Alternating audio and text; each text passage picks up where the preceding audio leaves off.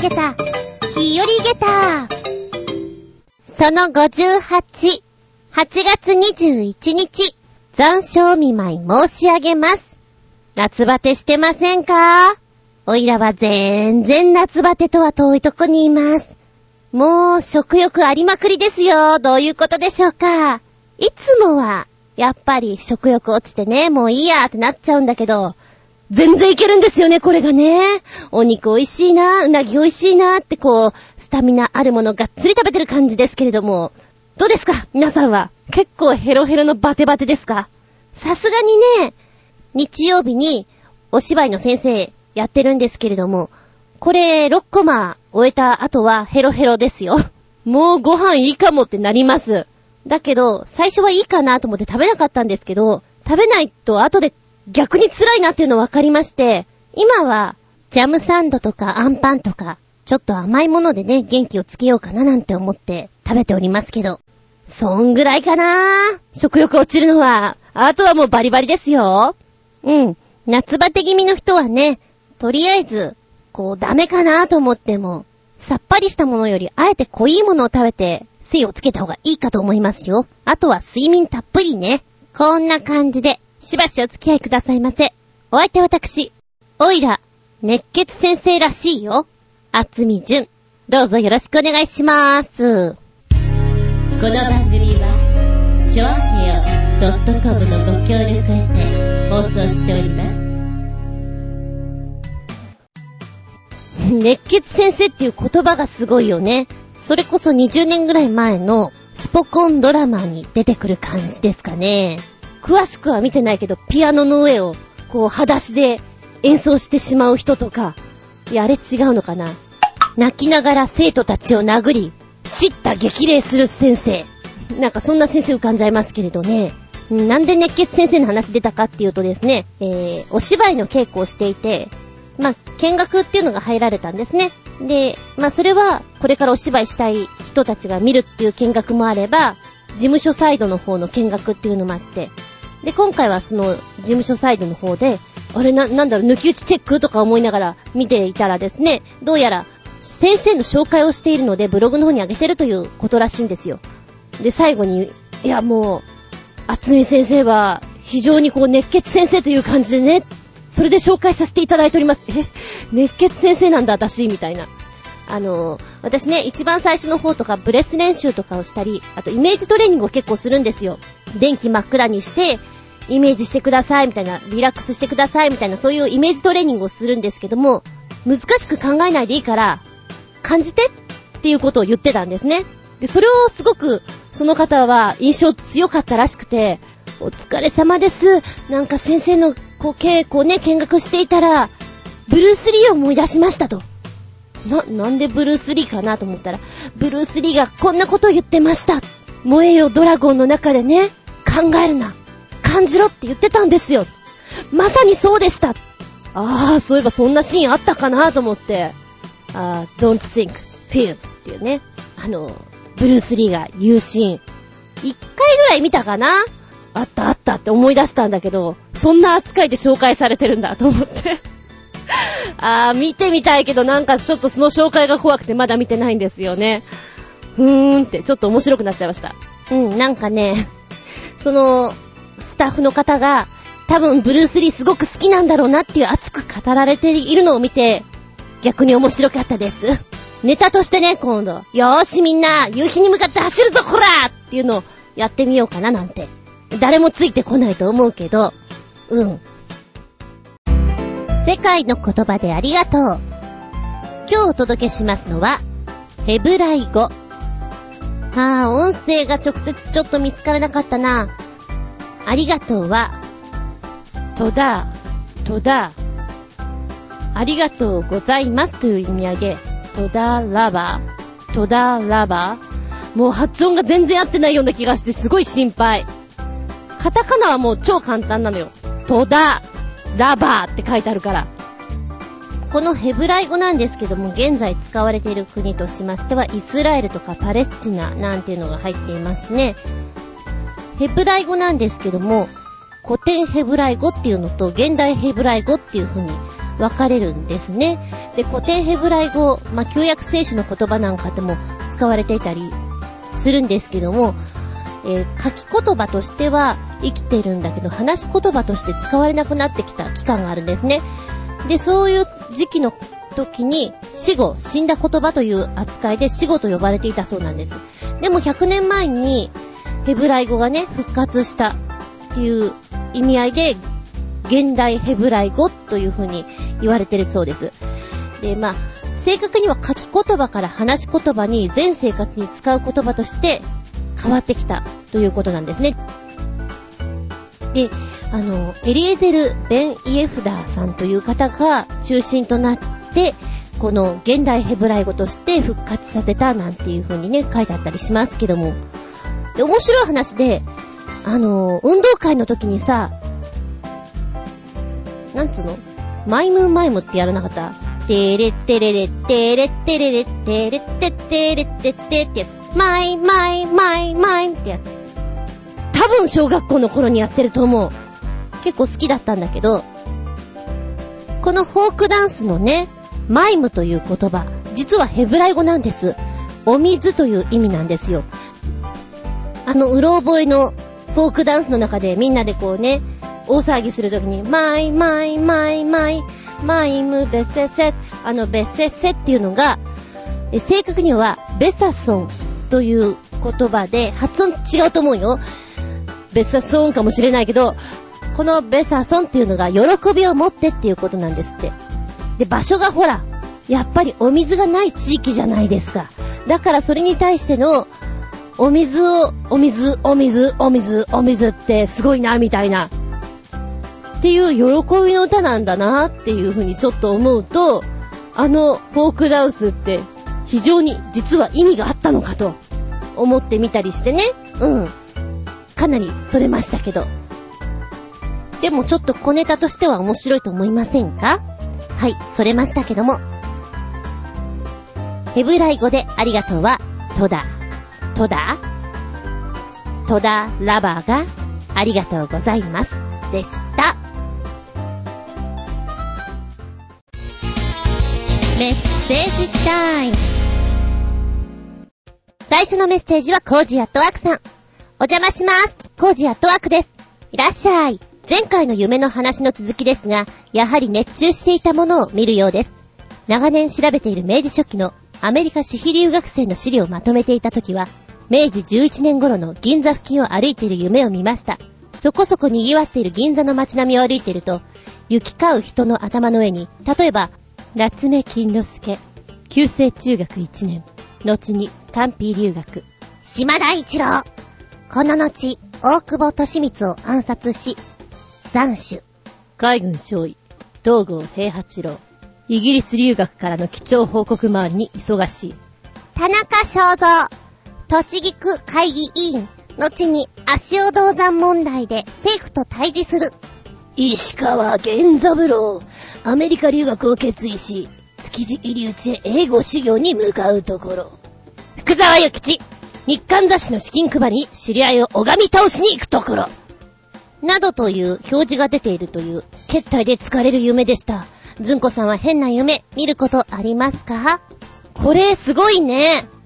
あの、こういう表示が出るっていうのが、あれみたい。漫画のほらあったじゃん。えーと、ノートに書くやつ。デスノートそうそうそう。デスノートに、こう、名前と年齢と死ぬ時がこう出ちゃうみたいな。あれみたいだね。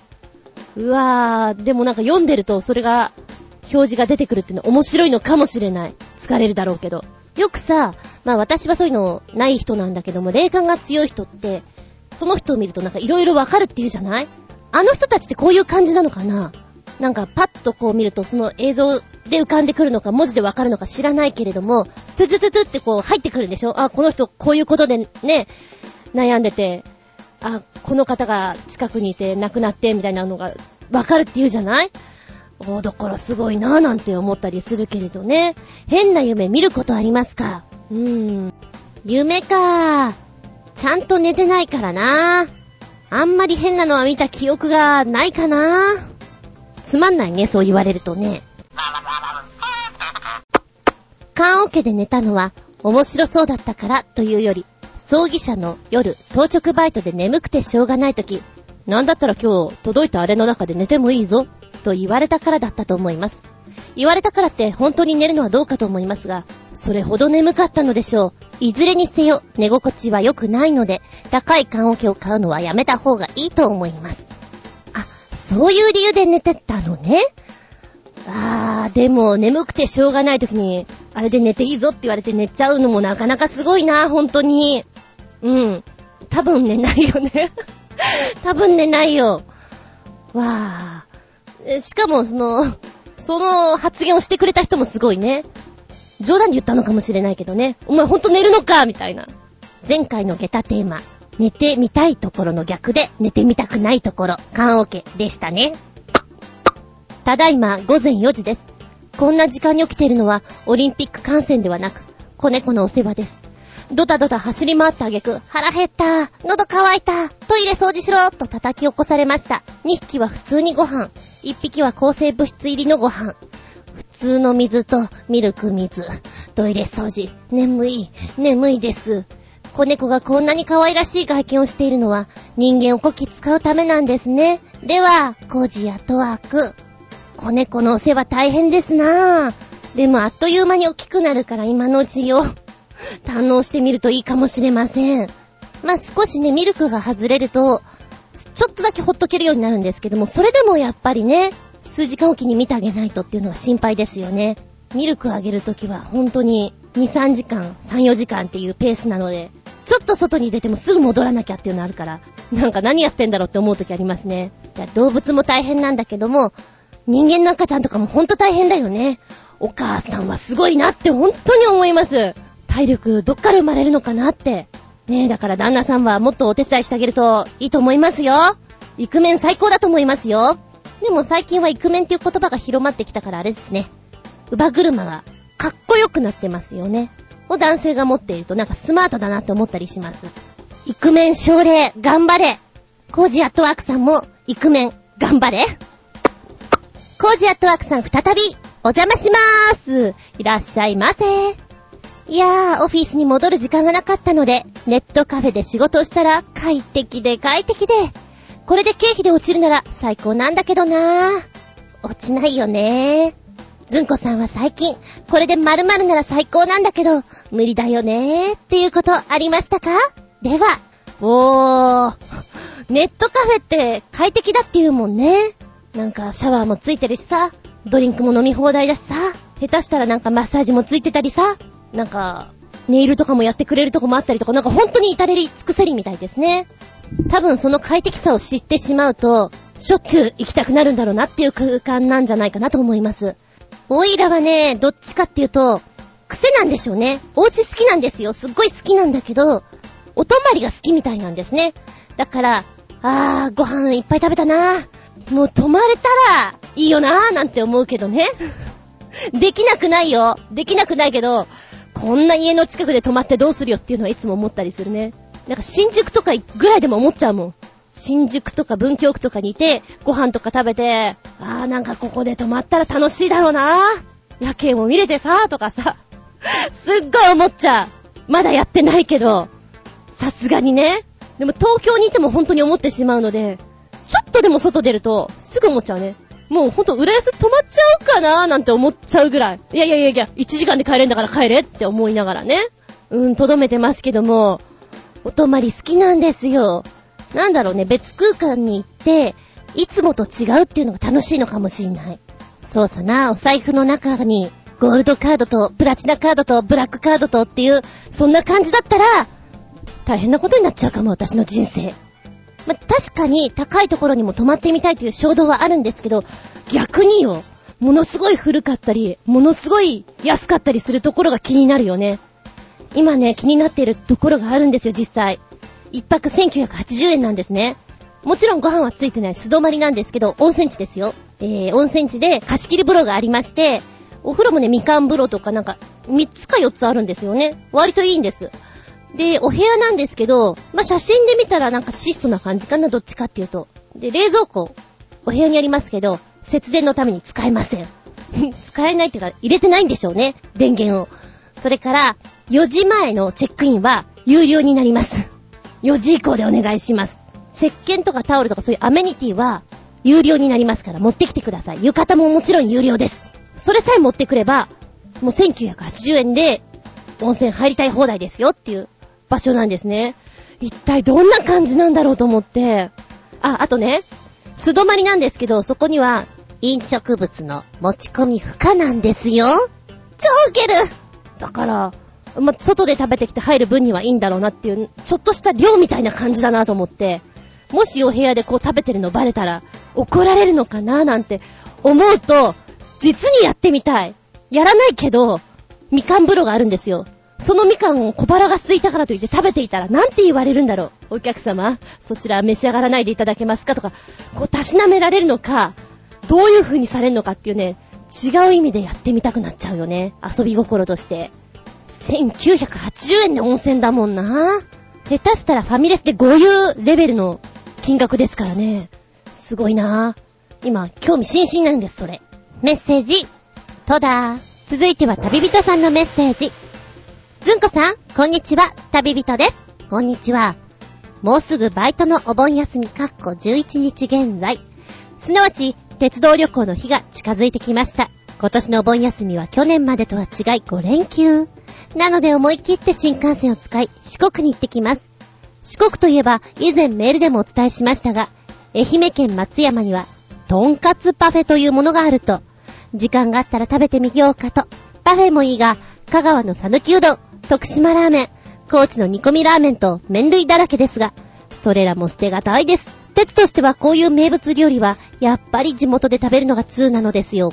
でも、今回の鉄道旅行は、ゴールデンウィークの北海道旅行の時とは違い、5日間丸々四国を満喫するわけではありません。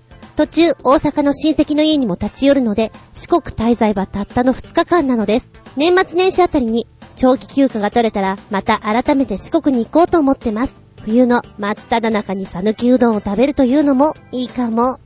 おーということは、今現在はもう帰ってきてお仕事してる感じですね。いかがでしたか？お盆休み。楽しんだんだろうな？でも5日間あって、2日間だけ四国っていうのはきついかもしれない。確かに。ポイントポイントで食べたいものは違うだろうしね。で、どうなの？どうなの？とんかつパフェ食べたの？あれ、めっちゃ美味しいっていう評判のとんかつパフェ。どうなんですか？ねえ、その辺をぜひ聞きたいなと思うんですけども。でも、ハードスケジュールっぽいからなかなか難しかったのかな？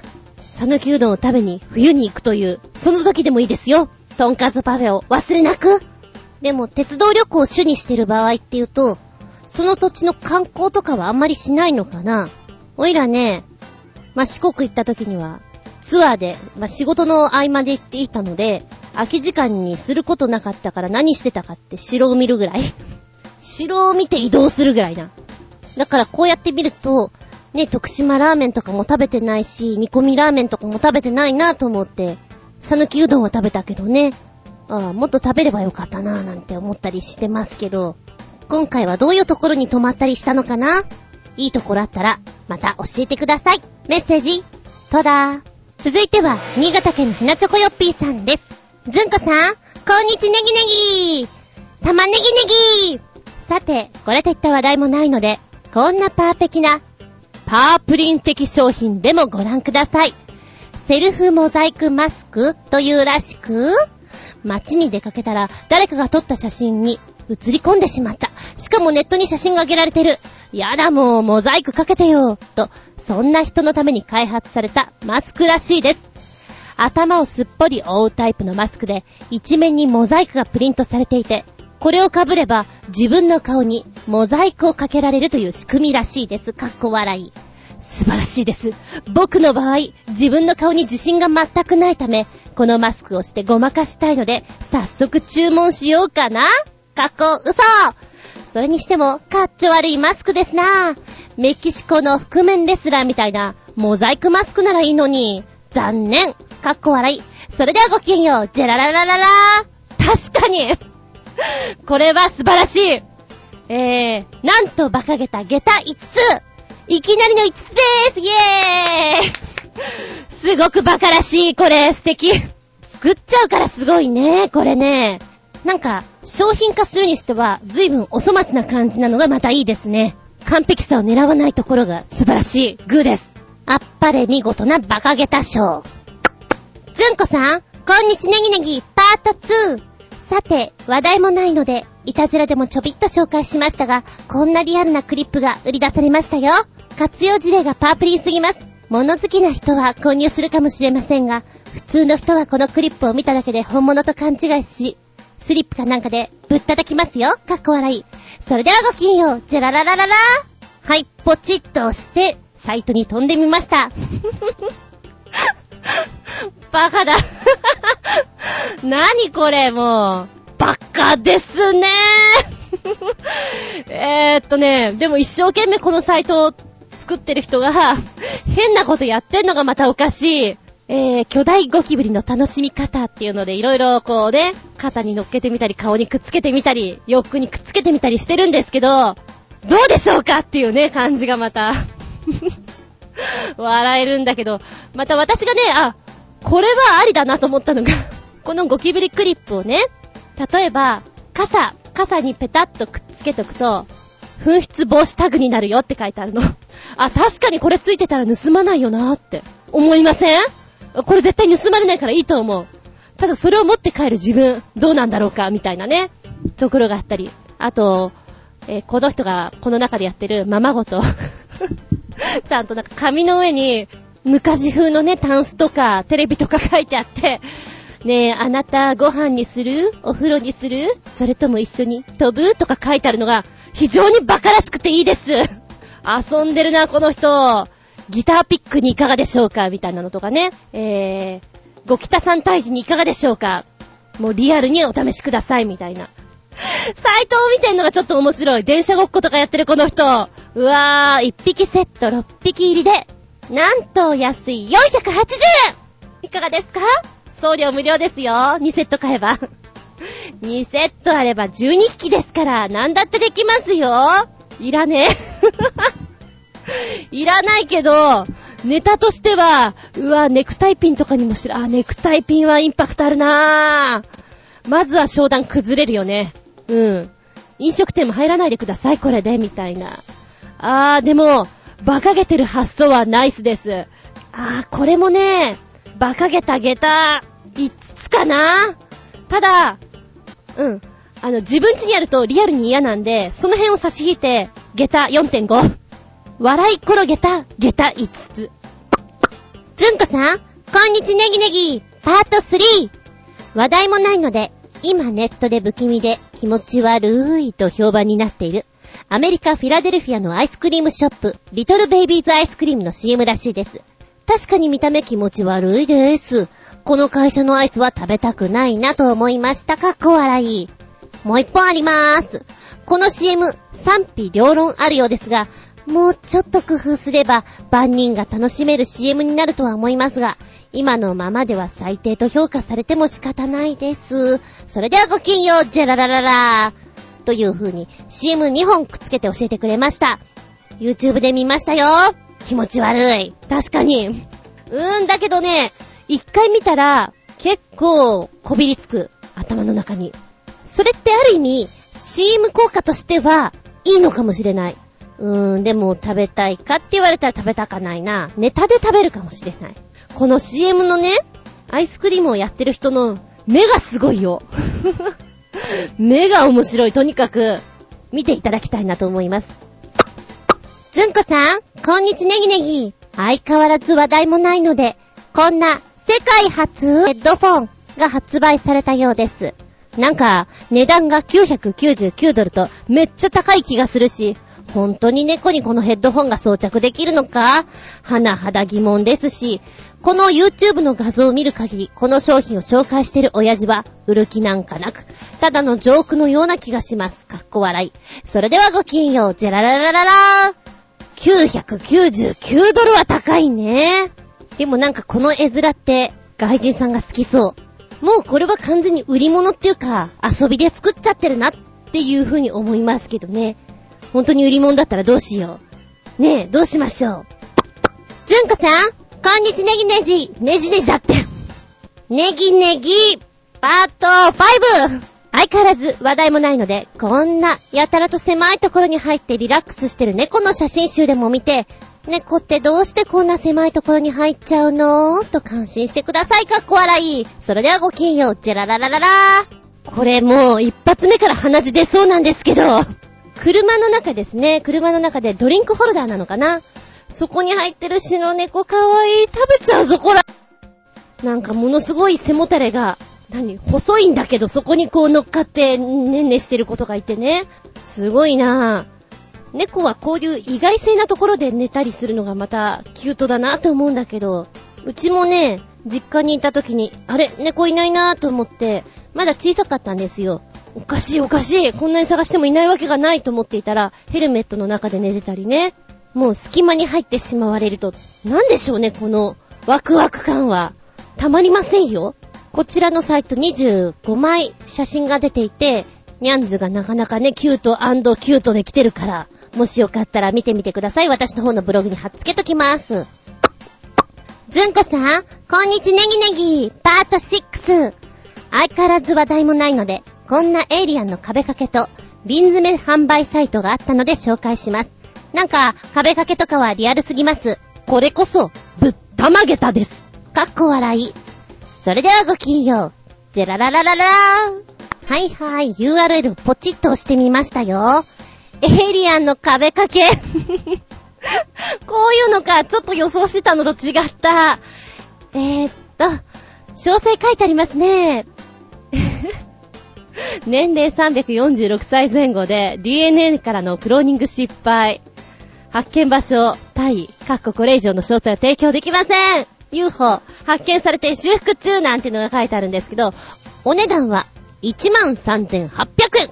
えー、っとね、答えで見ると74の A って書いてありますけど、非常に優しいお顔をしてるから、これは人間に悪さをしないと思います。あー、なんかこんなおじさんいそうな気がする、お顔的にね。えそして2体目、50の L。年齢は32歳前後。DNA からのクローニング成功。発見場所はロシアだそうですよ。UFO は発見されてないということで、えー、見た感想は、昆虫かヤギ合体した感じだな。お値段19,500円。あら、ちょっと高いじゃない？そして3体目、86の F という番号ついてます。えー、年齢は203歳前後。発見場所がエクアドル。UFO は発見されてません。えーっとね、これはね、あー、イグアナとか、爬虫類系の顔してる感じがするな。えー、お値段は、11,400円。なんか、む、むしゃむしゃ食べてそうな感じがする 岩とかを食べてそうな気がする。そして4体目、13の Z。価格は、14,200円。年齢が128歳前後。お発見場所が、アラスカ州なんだ、アメリカの。で、UFO は地球墜落の時に壊れたそうですよ。白いなぁ。えー これはね、誰？猿、えー、誰？でも、ウーパールーパーみたいなヒラヒラがついてる。ヒラヒラがついてるけど、あー、でもこれはミイラみたいな感じじゃない？まだいる？次がね、629の絵。えー、年齢が約4ヶ月、実験室での生存率8日、身長が15センチメートル。発見場所がケニアだそうです。指しゃぶってますよ。えー、瓶詰めにされているのがこれが7500円。ホルマリン漬けって感じですね。キャー。あ、瓶詰めは同じような感じでそんなに面白いくはないかな。ほうほうほう。でもこれ家にあったらあんたどういう趣味っていう感じは確かにする。でも、瓶詰めの方が確かにお安いんですけど、家にあった面白さから行くと、やっぱり壁掛けをおすすめしたい、私は。壁掛けのね、えーっと、あー、やっぱ一番最初の子が一番いいんじゃないかな。74の A、年齢346歳だし。これ家にあるとインパクトあって、泥棒よけにもなると思います。もしよかったらいかがですか？これがあったら泥棒もやってきませんよ。大丈夫どんな大丈夫？ぜひ玄関に、びっくり玉あげてあげた。4.5! メッセージ、トララバー。続いてはブログの方からなっちんしゃん。あ、これは前回のこんなところで寝たくないっていう、ね、やつで、クライミングの途中はこうやって寝るんだよみたいなのを、新潟県のヘナチョコヨッピーさんが教えてくれたやつに対して、こんなコメントが入ってきました。クライミングの途中で、寝たくない。ってか、落ちるだろ？そうだね。あれはあんなとこで寝たら落ちそうだよね。あぶくま道は小学校の時行ったわ。綺麗だったよ。でっかい鍾乳洞あってね。ああいうのって、地震は大丈夫だったのだろうか？大谷石の採掘場とか、足尾銅山とか、小学校の時見学に行った場所が気になるわ。そして、玉井さんに対しては、うなぎじゃなくて穴子もいいね。うーん、スタミナつけねば。というコメントいただいておりました。えー、あぶくま道はね、私が、まあ、あの、10月に行くんだよっていう冒険部の告知をした時のやつに対してのコメントなんですけれども、小学校の時にああいうところ行けるのっていいね。普通に山じゃないんだ。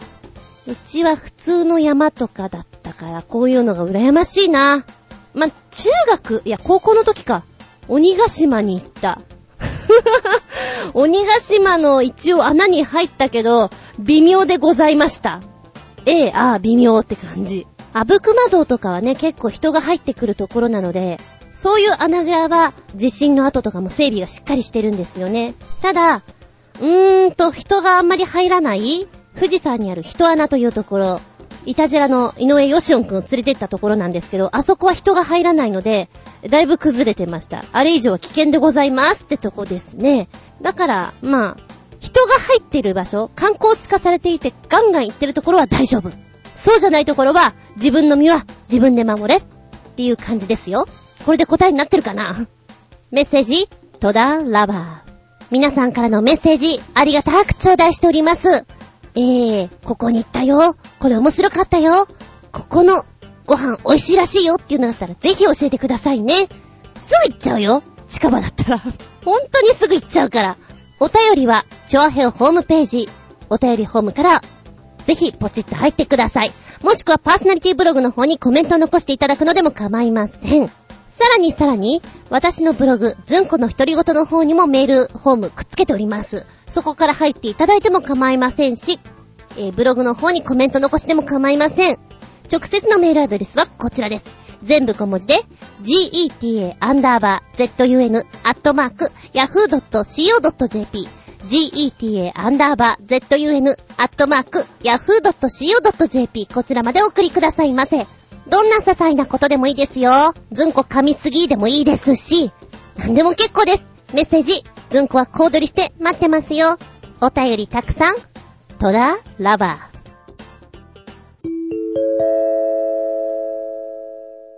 ただいまより、ずんこ先生のレッスンを開始いたします。ずんこ先生の本作り。今日お届けしますのは、お兄ちゃん、お姉ちゃん。まあ、兄弟がいれば、一度や二度、こういう会話したことあるんじゃないかなっていう内容です。タイトルは、仕返し。ごちそうさまでした。ゆうは食べるのが遅いな。ハンバーグ大好きだから、ゆっくり食べてるの。あケチャップもっとかけたら、もっと美味しくなるかも。ユウは台所にケチャップを取りに行く。兄はユウのハンバーグを少し食べる。ユウ、ケチャップを持って戻ってくる。兄、まだもぐもぐしている。何食べてるの？あ私のハンバーグ食べたでしょ食べてないよ。ユウ、じーっと兄の顔を見て。ふーん。え、え、何？あ、トイレ行きたくなっちゃったな。いってらっしゃい。ゆう、出ていく。兄、再びハンバーグを食べようとするとき、ゆうがすぐ戻ってくる。兄、何もなかったかのように。ケチャップしまわないと。兄を見て、お皿を見る。ねえ、食べようとした？しないしない。ああ、野球やってないかな。リモコンをいじる。ゆう、兄が顔を背けたら、ポケットからタバスコを出して、ハンバーグにかける。もうお腹いっぱい。お兄ちゃん、これ、食べる？え、やったーいいの？いただきまーす。ゆうからもらったハンバーグを大きな口を開けて食べる。ん？あーかわいい。やった兄、テーブルのお水をぐいっと飲んで、ユウにやられ台所に走っていく。はい、終了この作品をやる前に、みんなで丸くなって、人の顔をじーっと見てから、なんか納得して笑ってっていう小芝居の練習とかしてます。で、見られている方は、例えば顔にゴミがついてないかなとか、鼻毛が出てないかなとか、なんか、あたふたしてしまうリアクションしてくださいっていうことをやるのね。楽しくやってますよ、ちびっ子たちは。ふーんとか言ってやってますよ。で、その後に一応、辛いっていうシーンがあるので、味覚の練習しようかっていうことでね、甘い、辛い、しょっぱいってどんなもの？思い出してみてっていうのをやってます。苦いとかね。で、結構苦いとか言うのわかんないのね。お薬は？って言うと、ああ苦い苦いお魚の焦げたとこは、苦い苦いって言ってますね。で、非常に、あの、お兄ちゃん、お姉ちゃんサイドがね、面白いリアクションすればするほど、生きてくる芝居ですね、これはね。あの、お兄ちゃんお姉ちゃんがこう、フォークを持ってハンバーグを食べようとした瞬間に、ユウが戻ってきて、なんでフォーク持ってるの？って言ってね？って言ってるんですよ。もしそういうリアクションした子には。そしたら、大きい子たちはそれに対して答えてね。いや、えーと、フォーク体操とかさ、いや、フォーク、フォーク落ちたから拾ってたとか、なんかこうごまかしを入れてくださいっていうのもやってたりしますね。なかなか短いシーンなんだけども、両方ともリアクション。それから、ゆうちゃん役は、美味しい顔をして、それから、意地悪な顔をしてみたり、お芝居の中だけど、ものすごい嘘のお芝居をするっていうシーンがあるので、楽しくできるお芝居です。仕返しでした。シシピアウトタイム。今回のテーマは、あなたがおすすめしたいドラマ映画でございます。まあ、実は私役者なのに、あんまりドラマとか映画とかを見ていないんですよね。なので、見なきゃなと思って一時バーッと見るんだけど、忙しくなっちゃったりするともうほんとオンエアしてるものとか知らなかったりするので、へーみたいなね、状況だったりします。で、そもそも、小学校、中学校は、私、寝なさいって言われていた時間がとても早いんですよ。9時とか10時だったので、まあ、ドラマの時間は、ねえ、まだまだでしょ？なので、ほとんど知りません。で、高校に入ったら、バイトをし始めてるので、バイトとお稽古してるんですよね。で、夜は、やっぱり、こう、帰ってきてもすぐ寝るような状態だったりするので、見てないんですよね。録画してまでは見てないですね。で、大学の時には夜間の大学に行ってたので、えー昼間は派遣とかをしつつ、で、夜、学校でしょ？で、それが終わった後に劇団の活動をして、が終わった後にみんなで、ジョナサンとかでご飯を食べつつ、くっちゃべってっていうことをやると、基本帰るのが最終電車なんですよ。ドラマ見れませんね。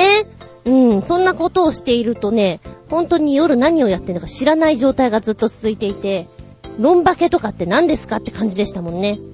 で、後々にこう、なんだろうな、夏休みのお昼とか朝方とかってちょっと2、3時間枠でドラマをバッとやってたりする時間があったでしょ？ああいう時に知った感じですね。へえ、こういう話だったんだ、みたいな。80年代トレンディードラマはだから全くと言っていいほど知りませんね。僕は死にませんとかも全然、な、とりあえず武田鉄矢が死なないと宣告しているあのシーンしか知りません。で、そんな私が、あ、これはすごい面白いなと思ったのが、やっぱり昼間にダーッとやっていって、わっと見たのが、白い巨頭。あれは面白いね。結構 DVD に撮っていたのを一気に見た感じです、あれは。踊る大捜査線もね、再々再放送ぐらいで知ったのかな。あ、面白いって。コントみたいなノリがいいよね、あれは。えー、で、意外に、今もそうなのかな？昼間に韓流ドラマとかダーッとやり始めた時期に、ちょっと見た時に、あのドロドロさ加減にハマるんだな、奥様方はって思いました。うん。冬ソナもね、そういう感じで見たのかな？見といた方がいいかなと思って。昔のね、大英ドラマを見てる感じですかね。ドロッドロ感が。こう若干ヒロインの煮えたぎらないあの感じがイラッとしたりなんかしつつね、見てましたけど。どちらかというとドラマは恋愛ものとかよりも、スカッとするものを見た方が私は好きですね。だから海外ドラマとかも割とそういう路線で見たりします。なんかもうちょっと前はね、深夜に海外ドラマいっぱいやっていたのに、BS 系がこう、番組がいいのをやり始めてあっちに流れていってしまってるから、残念だわ、と思っているんですけれども、結構前ね、昼間やっていた海外ドラマでトゥルーコーリングっていうのがあるんですよ。非常に面白いなと思ったんですけど、あのー、いわゆるシリーズ1で終わってしまってるんですよね。残念。話の内容はすごく好きなんだけど、なんか打ち切られ方が唐突な感じがしてね、気持ち悪い終わり方、もうちょっとなんとかしてくれてもよかったんじゃないかなって。まあでも最初の頃は、1話1話完結していたんで、それだけでも見る分にはいいかなと思います。後半に入ったらね、ライバルが出てきちゃうんですよ。で、そこで、多分、次のシーズンで、こう、話を広げたかったんじゃないかなと思ったとこで打ち切りになったんじゃないかなっていう終わり方ですね。そう、この間までちょっとね、夏休みで、ずんこ先生がないだけなんですけど、2週間ぐらいあったので、少し合間に見ようかなと思って24を見てるって言ったじゃないですか。で、今、フリンジっていうドラマを見てるんですよ。これがまたね、面白いですよ。内容的には、ボーンズっていう作品がありました。あの、骨からいろいろ謎解きをしていく、事件の解明をしていくっていうものと、X ファイル、未知なるものとの遭遇じゃないけど、それがこう、組み重なった感じですかね。あんまりね、いろんなものを話を混ぜてしまうと、話が破綻してしまって、最終的にあーあっていう作品が多かったりするので、ドラマは。あんまりめちゃくちゃにならなければいいなと思って今ちょっとずつ見ています。ではここでメッセージいこうかな。コージアットワークさん。あなたがおすすめしたいドラマ映画。映画は学生時代に芸大の友人に連れ回されて、一日に何件も映画館をはしごしていたので、嫌っていうほど見ました。しかし勉強で見ている友人と違い、おごりで見ているだけだった私は、いまいちきちんと鑑賞していなかったので、今になってみると記憶の中でいろんな映画がくっついてしまっています。その中で強く印象に残っているのが、旧ソ連時代の1972年にアンドレイ・タルコフスキー監督が世に問うた SF 映画、惑星ソラリスです。70年代といえば SF 映画は子供向きだったり、低予算でチープなのが売りだったり、たまに予算があるとピッカピカの未来ガジェットだけだったりしたはずなのですが、これは違います。手連れの下使い込んだ居住施設、後のスターウォーズに通じるリアルなアイテムたちと共に巨大な生物であるらしい惑星ソラリスの海が人類にコンタクトしようとしてくる自弁的な原作を映像化しようとする意欲もあり、正直古い映画を舐めちゃいけないと思わされました。同じ1972年、アメリカではダグラス・トランブル監督が低予算ながら、佳作と言っていい SF 映画、サイレント・ランニング、宇宙空間に漂う実験船に残された地球最後の植物たち。その船を破棄しろという命令を受けた主人公は孤独な戦いを始めるという分かりやすい社会批判を込めた映画ながら愛感が込められています。特にラストシーンはおそらく天空の城ラピュタがあたりがパクったと思っていますが、いかがでしょうか？あ、あと、今は不謹慎と言われてしまいそうですが、各シェルターで探偵小説だけを読んで育った二人の青年、フィリップとマーローが核戦争後の世界で私立探偵を目指す、1986年アメリカ映画、ラジオアクティブドリームスとか、または密造ビールに泡を入れるため、相対性理論公式を発見したオーストラリアは、タスマニア島出身のアインシュタインが、史実とは何の関係もなく、大冒険を繰り広げる1989年のオーストラリア映画、ヤング・アインシュタインとか、名作かというと多分そんなことはないんだけど、見ておくとちょっとだけ得した気分になれる映画たちです。はぁ、どれも知らないなって感じです。なんとなくタイトルは聞いたことあるけれど、どんな内容か全くわからないっていうところですね。へぇー。あでも、一日に何件も映画館はしごすると、頭の中で混乱するのは確かにありますよね。私はせいぜい二つかなそれでもな、あ、三つってあったかなうん、なんかね、頭の中で大変なことになるなっていうのは思いました。たった2、3本なのに、話が混乱してしまうっていう、どうでしょうか？みたいなね。まあ、それ以来はしなくなりましたけれども、うん。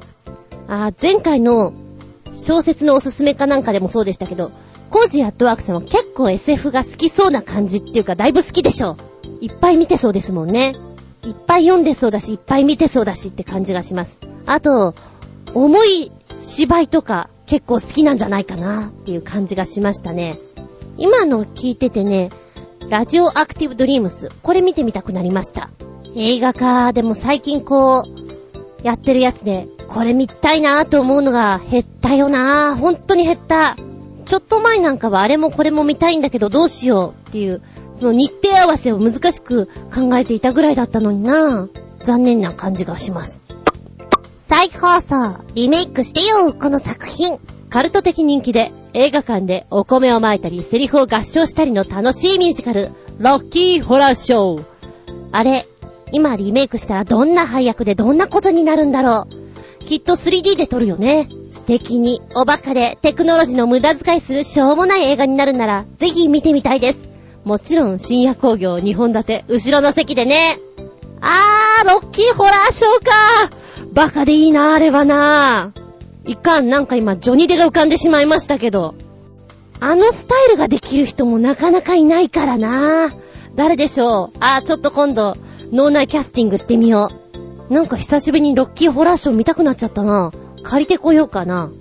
ゴジアットワークさんメッセージ戸田ラバー。そっか。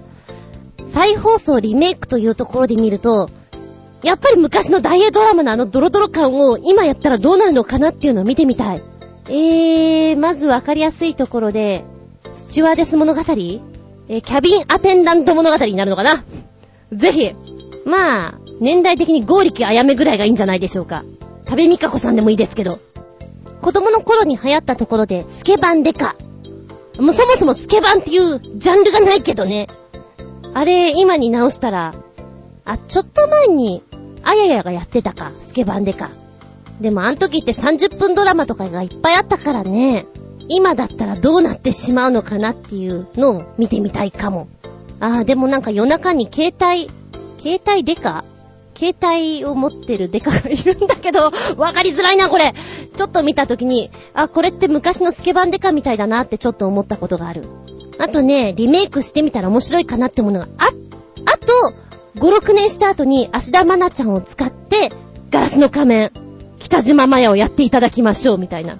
今の子役ちゃんたちがいるじゃない？あの子たちが、ちょうど、高校生ぐらいになったぐらいにやってみると、面白い企画になるんじゃないでしょうか。続いてのメッセージ。旅人さんです。あなたがおすすめしたいドラマ映画。むむむ。かっこ、しょっぱなから横光三国志。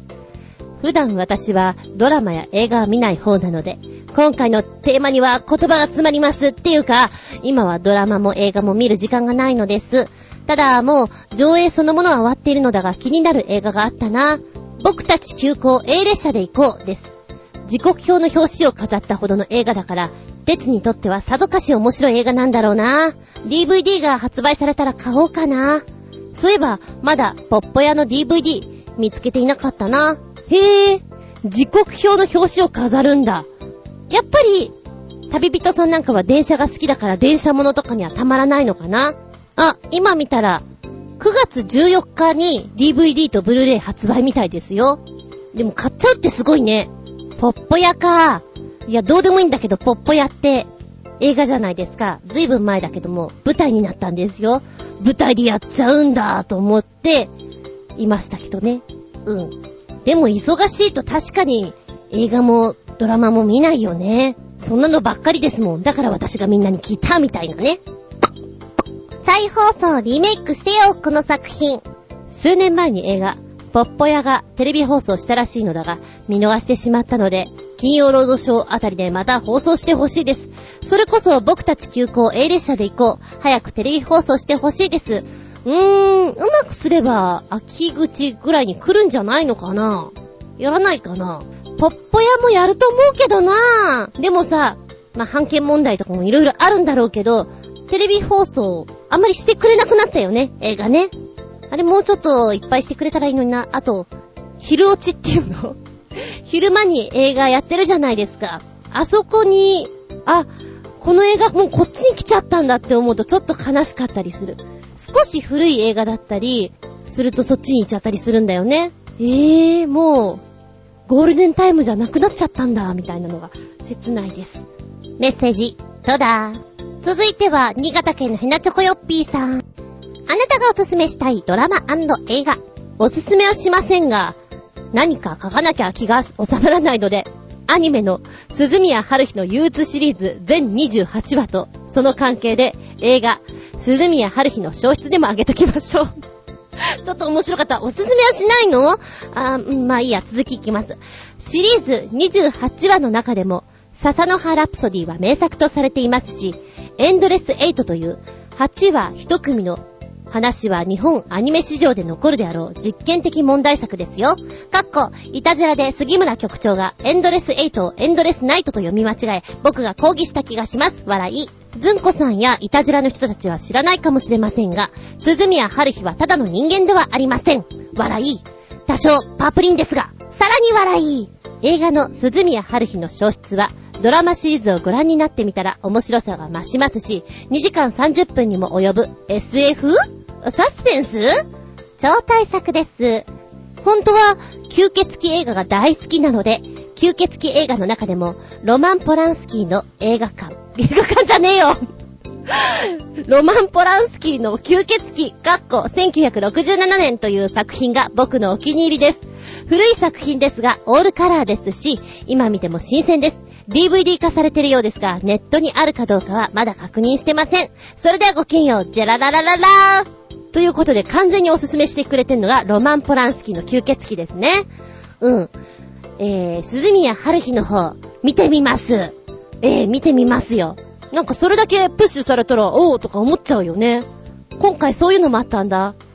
ちょっと枠を広げようかなと思って、自分の枠を。うん。後でそのタイトルを一個一個ちょっとね、連ねてみて、メモっときますから。おいらは、おバカさんが好きなので、愛くるしいおバカさん大好きなので、鈴宮春日も、なんかパープリンって書いてあるから、ちょっと楽しみだよ。うん。再放送、リメイクしてよ、この作品。ずっこさん、こんにちネギネギ。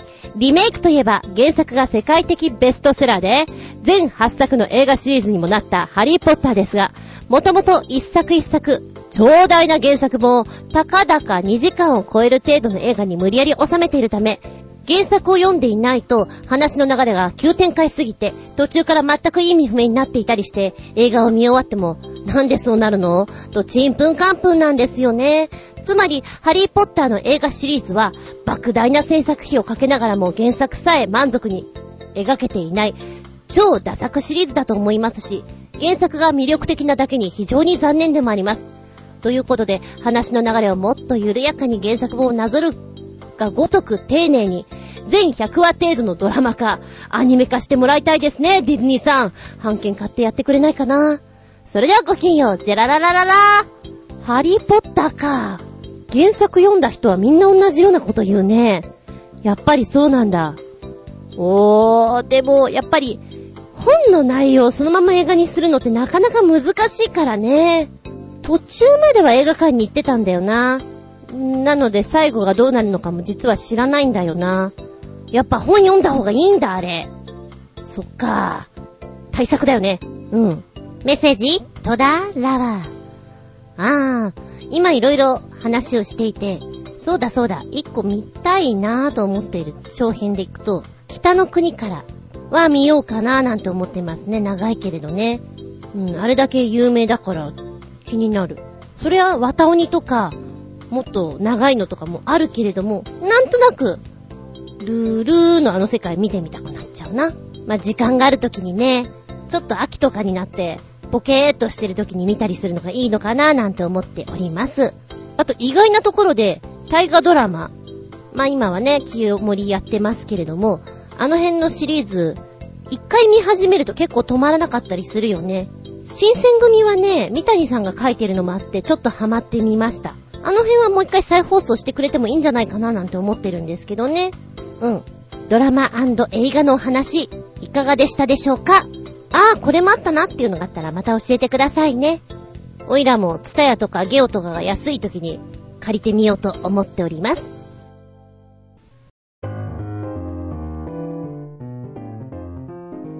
はーい。どう？夏を楽しんでる？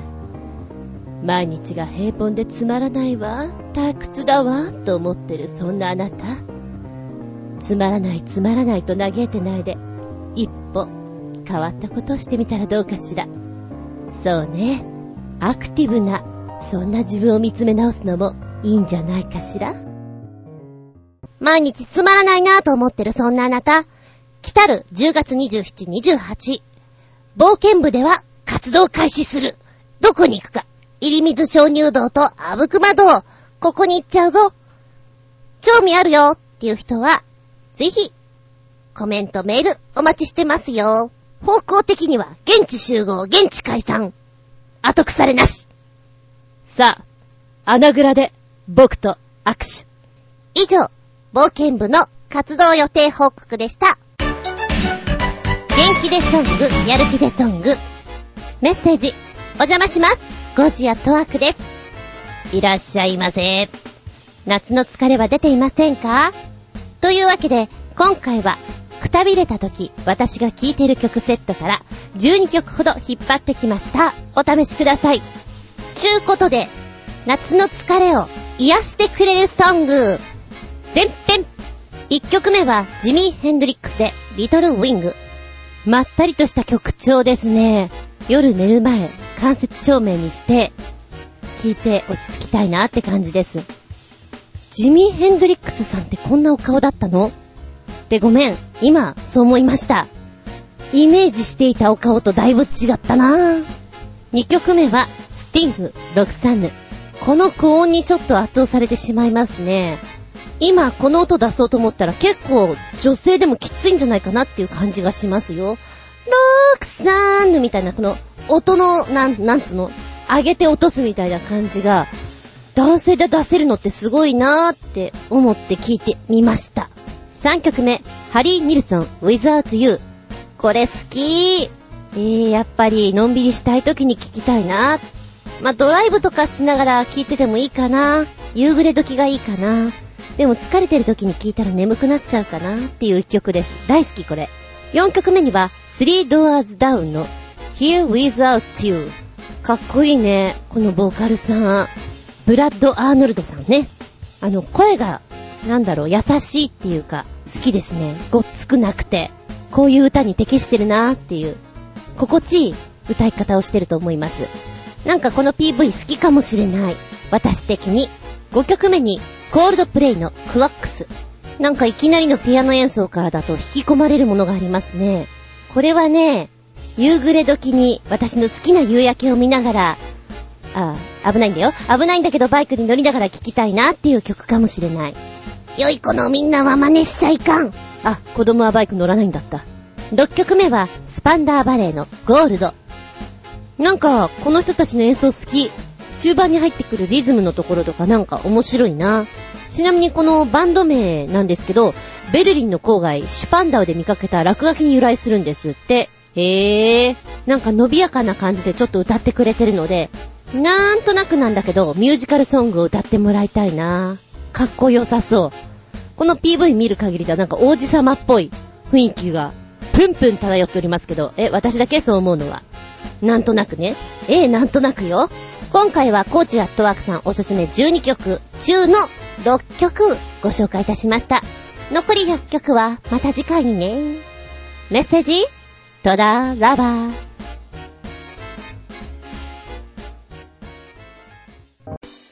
びっくりたまげた。下駄話。ちチャラリー、リラリラリーラー。がっくりしょげた、下駄話。お盆になって若干ちょっと私のお休みができたので、よし新潟県のひなチョコヨッピーさんが教えてくれた、あそこに行ってみようと思って、冒険部だよりを、ある方々に出しました。初台にあります、玉の井病院で、脱出ゲームしない？ってね。まあやっぱり面白い時間帯は夜10時とかの回にね、チケット取って行けたらなぁと思っていたんですよ。よし、じゃああの辺を狙っていこうと思って、連絡して、OK が来たらチケット取ろうと思っていたんですね。で、ふんふんふんってこうチケット、どうかな状況はって見ていたら、完売なのね、チケット。ガヒョーン、ショックです。ちょっと楽しみにしていたから、で、狙いとしては、やっぱりいきなり、あさって行くよとか、ね、そういう方が面白いかなと思って。だからあんまりこう、ね、言わないでいたんですけど、これはもっと早めに動くべきだったんだなってショックでした。何みんな脱出ゲームとか流行ってるの？あんまり行かないのかなと思っていたら行くんだね。で、そのチケットも、元々のチケットだけじゃ足りなかったんで、追加公演ということで、増えたんですよ、回数が。だけどチケット完売。なになに、もっとやろうよ。夏休みなんだから、もっとこう回数増やしてさ。残念です。私の中で、本当は今回ね、冒険部のお話としてこの玉の井病院に行ってきましたイエーイっていうお話をしたかったの。超楽しそうじゃんがっかりだよ、もう。がっかりしょげた。下駄話。下駄。5つ。そのぐらいがっかりです。ああ、残念。今回悟ったこと。行きたいなと思ったらチケットはすぐに確保すべきだなと思いました。笑い転げた下駄話。前にお便りでいただきました、マキさんからの、レストラン虎ノ門、おかみがいたずら好きで面白いのでぜひ行ってみてということで、行きたいな、行きたいなと思っていたんですよ。ただ、平日のみなんですよね。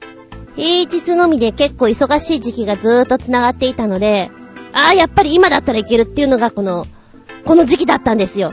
行きました。パッと見ね、えー、純喫茶のような感じですね。大きくないんです、店内は。中はテーブル席がね、1、2、3、4、4つぐらいかな？なんかあんまり広くないなとは思ったんですよ。で、このおかみがね、きっと、こう、チャキチャキした感じ、泉ピン子さんみたいな感じだと私は勝手に思っていたんですけど、ものすごいおっとりした方で、いらっしゃいませ。どうぞおかけになってくださいませ。はい、こちらがメニューでございます。お水をどうぞ。ものすごい丁寧なんですよ。え、この人が名物の方？と思ってね、いついたずらしてくれるかなってワクワクしながら、食べログの中とかでね、様子が書かれているんですけど、まあ、いたずらをしてくれる。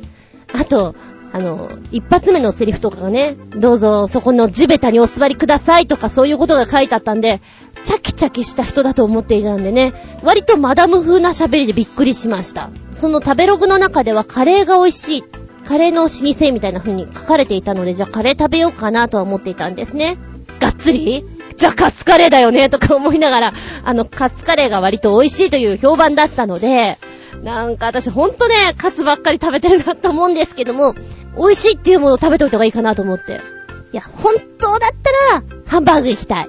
洋食屋さんのハンバーグ行きたいよ。だけど、カレーだったらカレーにする。で、しかも、ここのカレーなんだけども、段階、辛さ段階が結構あって、ちょっとわかりづらいのね。大トラが一番、あの、辛いのかなで、初めてのお店ってどのぐらいの辛さかちょっとわからないじゃないですか。で、大体そういう時に中辛とかを頼むんですけど、うんとね、中中辛っていうのがあったんですね。じゃあ、中中辛ぐらいと思って、それをお願いするときに私何を土地狂ったのか、なかなか辛くださいって言っちゃいました。そしたらもうにっこり笑って、はい、中中辛ですねっておかみさん言って、あ、中中って読むのかと思ってね、ちょっと恥ずかしかった。えーっとね、そのやりとりはね、全然もう普通だったんですよ、あとは。で、あの、カレーの時には、やってくれるのが、自分のところに置かれるのがスプーンを置いてくれないっていう話を聞いたんですよ。で、スプーンくださいって言うと、あら、スプーンいりますか？手づかみでお食べくださいとか、フォークを置かれたりとか、まあそういういたずらが多いっていうのを聞いていたんですね。で、お水がなかったりとかいうのを聞いたんですけど、やっぱり私のとこにもフォークがちょこんと来てね、あ、カレーなのにフォーク来たよと思って、やったいつこれ言おう、いつ言おうと思ってね、ちょっと楽しみにしていたんですけど、で、一応そのカレーの中にサラダとかがついてくるんですけど、サラダはね、本当に洋食屋さんの懐かしい感じですよ。この、何サウザンアイランドっつうの？オレンジっぽいこのドレッシング。非常に洋食屋さんの味ですわ。甘酸っぱい感じのね、キャベツをシャキシャキ食べていく感じは思いましたね。懐かしいって。んーでね、お客さんは少ないんだけど、まあ、正直提供は遅かったかな。なんでかなと思ったんだけど、提供は遅かったです。ランチの時どうなってしまうんだろうって、のんびり待てってことなのかなと思ったんだけど、うん。ちょっと遅めな感じで。で、カレーが来たんですが、えー、スプーンくださいって言ったら、あのね、フォークの方が食べやすいんですよ。フォークで召し上がってくださいねって言われて。あ、まあ、カツカレーだからフォークだけでもいいのかななんて思いながら、じゃあフォークで食べますと思ってね、食べてたんですけど、うーんとね、辛さまず、チューチュー辛っていう割には辛くはなかった。シチューに近い感じかな。うーん、なんかこってりした味わいで、多分ここはだからシチューとかデミグラス系が美味しいと思いましたね。で、辛さを求めていくんだったらもっと辛めのものを食べないとなと思いました。で、カツカレーって私普段食べないんですけれど、あれ、ボリュームすごいね。お腹いっぱいになっちゃうね。しまったーと思って。平日の昼間私バイトしてるんですけれども、昼間ね、眠くならないように、昼間って言うとあれなんだけど、あの、お昼ご飯終わってから、眠くなっちゃうなんか食べたりするんですよ。それをずっとやってるから結構ね、夕方はお腹がいっぱいだったりするんですね。で、その時は仕事が終わってから行ってるから、まあいい感じおやつも食べてるし、そんなにお腹空いてない状態で行ってるので、重かった、カツカレーは。来たなぁと思って。食べていたらね、おかみさんが別のお客さんに、お味いかがですか？一口二口食べてね、あとお母さんにくれていいんですよ、とか言ってたりするの聞いてると、ちょっとププッと笑ってみたりね。えー、で、私のところは最後のお会計の時に、えー、っと、満件しかなかったんですよ。で、小銭がちょっとなかったんで、すいません、ちょっと大きくて申し訳ないですって言って、お支払いしますよね。で、お釣りをくれるときすいませんね。なんか、お財布パンパンになっちゃって重いですね。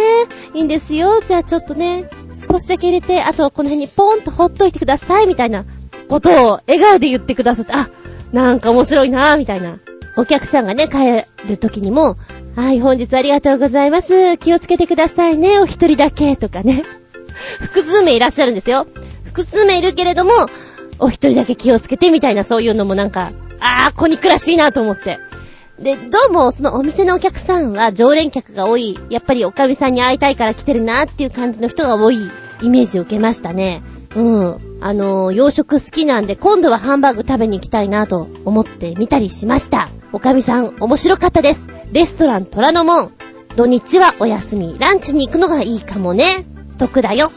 おかみさんに会いたくて、笑い転げた下駄3つ。ラスト、びっくりたまげたプチ下駄話。穴子を食べに行ってきたよ。この間、コージアットワークさんが美味しいですよと教えてくれた日本橋玉井さんですね。今日行ってきたがっつりと本当に夏バテ知らずで行ってまいりました。11時半に開店ということです。だからそれに合わせてね、バイクでブイーンと行ったんですよ。ただ、あのー、ゲリラ豪雨がね、ちょうど降り始める時間帯だったのかな？出る時間帯が。若干遅くなってしまって、若干って言っても本当にちょっとよ。30分に、まあ、お店の前に入ろうかなと思っていたところは2、3分遅れてしまったぐらいなんですけれど、えーと、バイクを止めて、そこのお店までテクテク歩いて行ったわけなんですね。32、3分に着いたと思うんですよ。え？並んでる。で、聞いたら、もう、1巡目が入っちゃったんですよ。11時半で、店内いっぱいで、いっぱいで？だって、だってまだ32分ぐらいなんですけど、と思って、待った待った待ったそんな人気店なの ?1 巡目に入れないってことは、次に入るの3、40分だよね。うわ、なんかちょっとショックなんだけど、ここでプチゲタですよ。こんな並ぶと思わなかった。うん。開店前からじゃあ結構並んでいらっしゃったのね、と思うと、読みが甘かった自分。そこにも、たまげちゃった。で、待ってる間にね、あの、お食事どうしますか？っていうふうにもう聞きに来るんですよ。で、えー、この穴子なんですけども、穴子の小中大とありまして、穴子箱飯、中箱お願いしますわ。茶漬けにしますから出汁もね、みたいな感じで。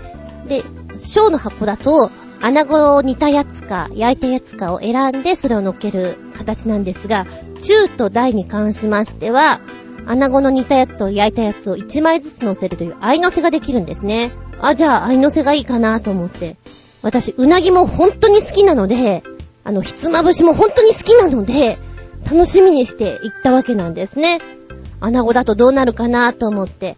で、しかも合いのせだから両方食べられるでしょ？ワクワクしながら、焼いたやつと煮たやつはどっちがいいかなどんな感じかなと思って、えーっと、店内に入ってからはね、もう注文してあったんで、さっと出てくるところですね。出てきましたよ。香りがとってもいいです。で、思っていたより穴子がでかいのね。あ、こんなにでかいんだ。あ、ふわふわだ。焼き穴子と煮た穴子。私はどっちかっていうとね、煮た穴子の方がふわっと感が感じられるので、好きかもしれない。なって思いましたね。薬味もね、いろいろ乗せて、味変しながら食べていくことができるんですが、柚子の皮が結構私いいなと思いましたね。香りがこう、ぷわっとこう、広がる感じがね、大人だなとか思いながら、昔はこういう柚子とかダメだったよなって思いながらね、食べていましたけれど、で、お茶漬けのね、出汁で食べる場合には、ラストの穴子をちょこっとだけ残して、一口二口残して、入れてお食べくださいと。で、出汁はね、その都度声かけてください。熱々を入れますからっていう風に言ってくださったんですね。なんかこの出汁で食べるのは、かなり楽しみだなと思って、少し多めに残してね、いただきました。で、お漬物かなんかも乗っけたりして、で、ご飯が、シソがこう、混ざってるのがね、すごく、うん、穴子の、こう、味わいと、さっぱりさせてくれるのが私好きだなと思って、昼間からこってりいただいてみました。私ね、日本酒とかあんまり飲めないんですよ。ちょっと美味しさがわからないというか、肌に合わないというか、ただそこにあった穴子酒とか、美味しそうだなって思いました。飲んでないけど、お酒飲める人だったらこうね、穴子を食べながら穴子酒とかきっと楽しいんじゃないかなって思って、それが飲めない自分が残念でなりませんでした。お土産もね、結構買うことができるので、お近くに行った方、もしよかったら、穴子、いかがですか？うなぎとは違ったうまさがありますよ。今度はね、穴子の握りとか、あと、天ぷらを食べてみたいなって思いました。穴子はいいよなぁうまいよなぁずるっと、ふわっと、さらっといける感じがたまりません。穴子箱飯に、ブラボーびっくりたまげた下駄4.5。美味しいお店のお便り、情報、ありがとうね。すぐ行きたくなっちゃう。だって、おいら、末っ子だもん。末っ子ってそういう話聞くと、羨ましくってすぐ行きたくなるんだもん。はーい、食べたくなったあなたはいってらっしゃーい。この番組は、ちょあへよ .com のご協力へて放送しております。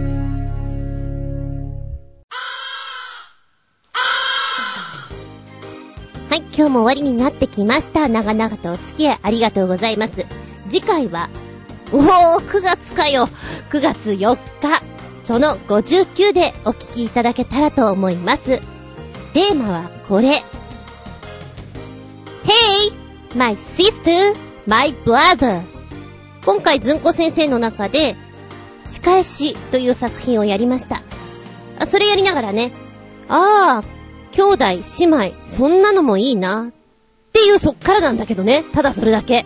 兄弟、姉妹、あなたの周りの面白いエピソード、一人っ子の人は、こんなの憧れたよな、お兄ちゃんっていいよな、妹っていいよな、っていうのないですかそういうお話。芸能人例えたら、あの人がお兄ちゃん、よくありがちだけど、この人が妹ってなるよね。チョアヘオパーソナリティだったら、この人がお兄ちゃんで、この人が弟で、この人が、うんうんうん、どうよ、どうよ、っていうのをね、妄想してくれても構いません。お兄ちゃんお姉ちゃんって若干ジャイアンのところあるじゃない？お前のものは俺のもの。まさにそうですよね。しかも、妹とか弟とかってさ、絶対こき使われるじゃない？それがどこかで逆転する人と、そのまんまの人といますね。逆転話も聞けたら楽しいかななんて思ってみたりして、次回は9月4日、日付が変わるその頃に、その59でお聞きくださいませ。お相手は私、どうやら寝違えたみたいです。右肩と首が痛いです。バイクで車線変更するときのこの目視がね、グイってやると痛いですよ。左の方見るときとかね。右はほとんど向けません。早く治らないかな。厚み順でした。見舞い、聞く舞い、話す舞い。ずんこの話も、もう、おしまい。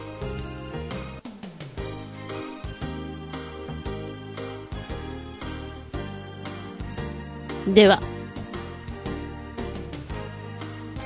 おさらば。これさ、寝違えた時ってみんなはどうするの？やっぱり我慢するしかないの？治るまで。そんなもん？もう随分経つんだけど、ちょっと痛いの治らないんだけど。何かな、これ。年ですか？ええー、年なのかな？違う意味で首が回りません。いや、これマジほんと。明日は少し良くなりますように。